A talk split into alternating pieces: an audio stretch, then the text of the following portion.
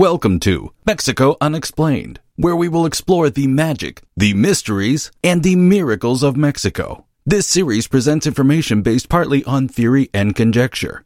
The podcaster's purpose is to suggest some possible explanation, but not necessarily the only ones to the subjects we will examine. Here is your host, Robert Bitto. Welcome, and muy bienvenidos to episode number 78 of Mexico Unexplained where we examine the magic, the mysteries, and the miracles of Mexico. I'm your host, Robert Bitto. The date is February 21st, 1978. In Mexico City, workers for the state run electric company, Comisión Federal de Electricidad, were digging in a residential area near the metropolitan cathedral known as La Isla de los Perros, or the Island of the Dogs in English. The area was named because whenever Mexico City experienced torrential rains and flooding, street dogs would congregate in the area. A few meters down, the electric company workers hit a massive disc shaped stone slab measuring almost 11 feet in diameter and almost one foot thick. On the surface of this stone was carved the image of a decapitated and dismembered woman. As is customary in the Aztec artistic tradition for representations of deities, the woman has what archaeologists call monster faces on her joints. On her cheeks were carved representations of bells, and from this, archaeologists knew exactly who she was. The goddess Coyolxauhqui's name in English translates to bells her cheeks. Everything made sense because the image fit the story of the goddess Coyolxauhqui as told by the Aztecs, who the Spanish encountered as a living, breathing civilization. According to Aztec myth, one day Coyolxauhqui's mother, the goddess Coatlicue, or skirt of snakes in English, one of the main deities of ancient central Mexico, was sweeping on top of Snake Mountain. Out of the sky, a ball of feathers fell into Coatlicue's apron and caused her to become pregnant. Coatlicue's daughter, Coyolxauhqui, the subject of the disc like slab uncovered in Mexico City, became angry that someone would defile her mother and cause a pregnancy. She rallied her 400 brothers and stormed Snake Mountain to put her mother to death in a sort of honor killing. Immediately before the attack, Huitzilopochtli, the Aztec god of war and heavenly protector of the Aztec Empire, sprang from Coatlicue, fully armed, to defend his mother. Huitzilopochtli defeated Coyolxauhqui and her army and took her body, chopped it up, and threw it down off Snake Mountain. The war god was not without compassion for his mother, though, knowing she would grieve for the loss of her daughter Coyolxauhqui. So Huitzilopochtli took Coyolxauhqui's head and tossed it up to the sky, where it became the moon, and Coatlicue would never be far from her daughter. As an aside, the discovery of the gigantic round stone of Coyolxauhqui found near the Metropolitan Cathedral in Mexico City in 1978 actually led to a more important discovery. Through further excavation around the discovery site, archaeologists realized that they had finally found the Templo Mayor, or main pyramid complex of the civic ceremonial center of the ancient Aztec capital of Tenochtitlan. The whereabouts of the Templo's location had been the topic of speculation for centuries, but with the 1978 discovery of the moon goddess's stone, the location was confirmed. The stone, appropriately, was found at the base of the pyramid. The myth of Snake Mountain would be reenacted at the pyramid by the Aztecs during the festival of Panquetzaliztli, when dismembered bodies of sacrificial victims would be hurled down the stairs of the pyramid, eventually landing on Coyolxauhqui's stone. The moon goddess thus became the receiver of blood sacrifices and played an important role in the Aztec ritual calendar.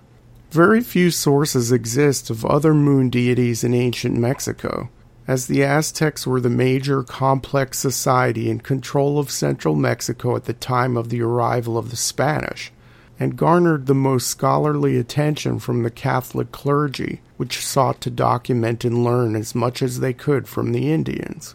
The complex civilization of the Maya had collapsed about six centuries before the Spanish arrival, and those Maya remaining in the heartland of the ancient civilization still had some of the old beliefs documented by the occasional conquistador, friar, or priest.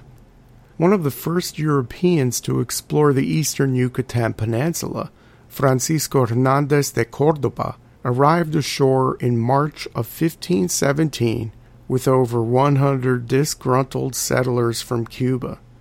Hernandez de Cordoba noted that on the island of Cozumel, known by the Maya as Cuutzmil, there was a shrine to the Maya moon goddess Ixchel. A priest would sit inside a statue and give oracles to the women who would travel there to ask for blessings and advice regarding marriage or childbirth. Ixchel was usually represented as having a snake on her head and a skirt decorated in a crossbones fashion. Oftentimes, she was depicted as having claws for hands or feet. Francisco Hernandez de Cordoba also noticed that the small island north of Cozumel served as some sort of secondary pilgrimage site for the moon goddess, and he found it littered in small statues and figurines and other representations of Ixchel. The name Hernandez de Cordoba gave to that small island to this day still bears the name he gave it, Isla Mujeres, or in English, the Island of Women. In the local Maya dialect, Ixchel literally means Lady Rainbow, and in addition to being the moon goddess, she had other aspects and functions.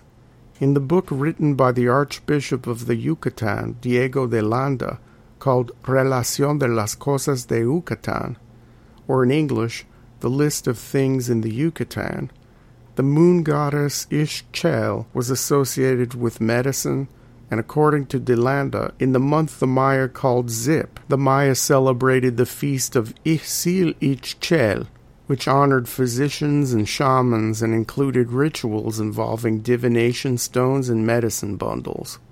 De Landa also mentions that during what is called the ritual of the Bacabs, the moon goddess is also referred to as grandmother.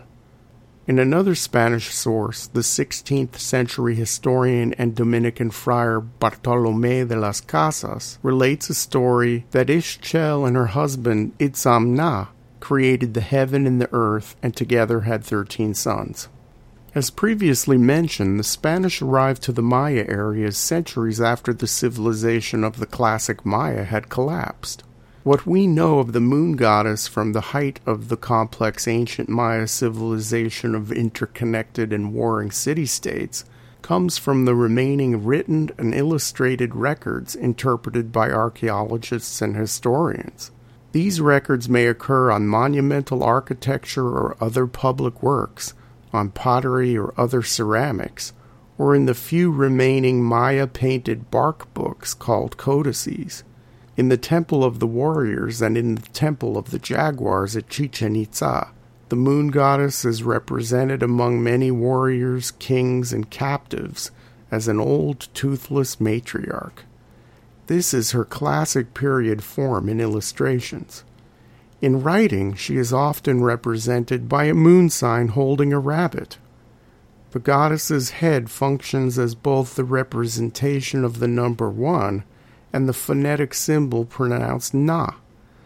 In the ancient Maya world, na meant noblewoman, and so the head of the moon goddess usually preceded the written names of female elites.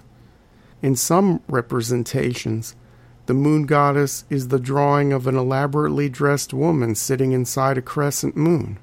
In the Dresden Codex, an ancient Maya pictograph bark book and known as the oldest book in the Americas, the moon goddess corresponds to what early Maya scholars first labeled Goddess O.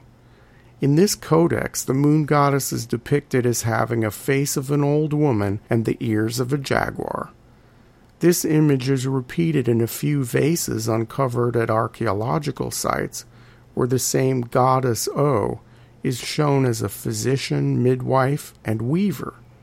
Some archaeologists and historians theorize that the ancient Maya moon goddess may have been much fiercer than previously thought, and that her jaguar aspects, her ears and claws, combined with her gaping mouth, may suggest cannibalism. She is also thought to be connected to the maize god, the jaguar god of the underworld, the death god, and an aged god in the Dresden Codex known only as God L. The moon goddess of the ancient Maya has also been associated with several things connected with water, including rainfall and wells. There are many aspects of this ancient lunar deity that are open to speculation or are just not known. She is often associated with a rabbit, for example, and it is unknown whether or not the rabbit is an animal companion of the goddess or may be a symbol of a trickster and serves to illustrate a characteristic of the goddess. Among the modern day Maya of Guatemala and the Mexican state of Chiapas, an elder brother of the sun, who was also the son of the moon goddess, was transformed into a rabbit after he allowed wild plants to grow in the sun's cornfield. As punishment, in addition to being turned into a rabbit, the sun's brother gave him to the moon goddess, who threw him up into the sky, where he attached himself to the moon. So, to some modern day Maya, instead of the man in the moon, there is the rabbit in the moon, put there by the moon goddess herself. As there were centuries missing between the classic Maya writings and the conquest of the Maya lands by the Spanish, it is unclear how the moon goddess changed over time, or if the ancient goddess retained all of her same aspects or functions into the modern historical period. There are some elements of the Maya moon goddess, like the rabbit story, that seem to have survived many centuries.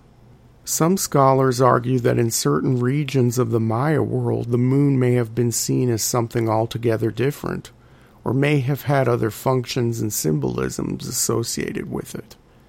The 16th century Maya chronicle, called the Popol Vuh, tells the story of the Hero twins, a pair of demigods with supernatural powers who made frequent visits to the underworld.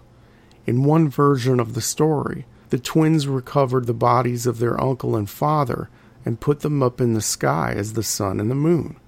In another version of the story, the twins climbed out of the underworld to the surface of the earth and then climbed into the sky to become the sun and the moon themselves. This story seems to conflict with the idea of a traditional goddess of the moon. Scholars explain that the twin story may be a metaphor or fable existing outside of religion, much like the idea of the mythical Mother Nature existing as a separate legend apart from the creator Christian God in Western European culture. What of other ancient Mexican cultures besides the Aztecs and Maya? Did they also have moon goddesses? Little is known about the religion of the Toltecs who ruled over central Mexico before the Aztecs. Scholars know that the Toltecs were polytheistic and they gave importance to the plumed serpent deity but there is some speculation as to whether or not this deity represented a real person. Very little evidence exists to show a moon goddess, but there is very little information at all on the gods of the Toltecs, as their civilization ended by the 12th century and they left behind no written record. The predecessors of the Toltecs in ancient Mexico were the Teotihuacanos, who were culturally dominant around the time of Christ and the Olmecs before them, who were active from 1500 BC to 400 BC. Very little is known about the religious beliefs of these peoples, other than that they were polytheistic. Archaeologists and other scholars have identified and labeled certain gods of the Olmecs as their images recur in various artistic expressions. Researchers who subscribe to what has been termed the continuity hypothesis believe that all of the cultures in ancient Mexico took elements from the previous cultures of the same area who had power before them, and thus a great continuity exists across thousands of years throughout the region. Perhaps the moon goddess and her rabbit companion go back several thousand years. But with no concrete written records or imperfect archaeological records, it is almost impossible to tell. Thank you once again for listening to another episode of Mexico Unexplained. Remember to like and subscribe to us on YouTube and follow us on Twitter. Tell your friends by sharing these shows with others. Please go to our website, MexicoUnexplained.com, for references, illustrations, and for free access to transcripts of past shows. Please visit our Patreon page and consider making a donation to help out the show. We appreciate your kind attention once again. Until next time, thank you and gracias. Thank you for listening to another episode of Mexico Unexplained with host Robert Bitto. For show summary, relevant links, and commentary, please check out our website at mexicounexplained.com. Like us on Facebook and be a part of the conversation. Adios and hasta la vista.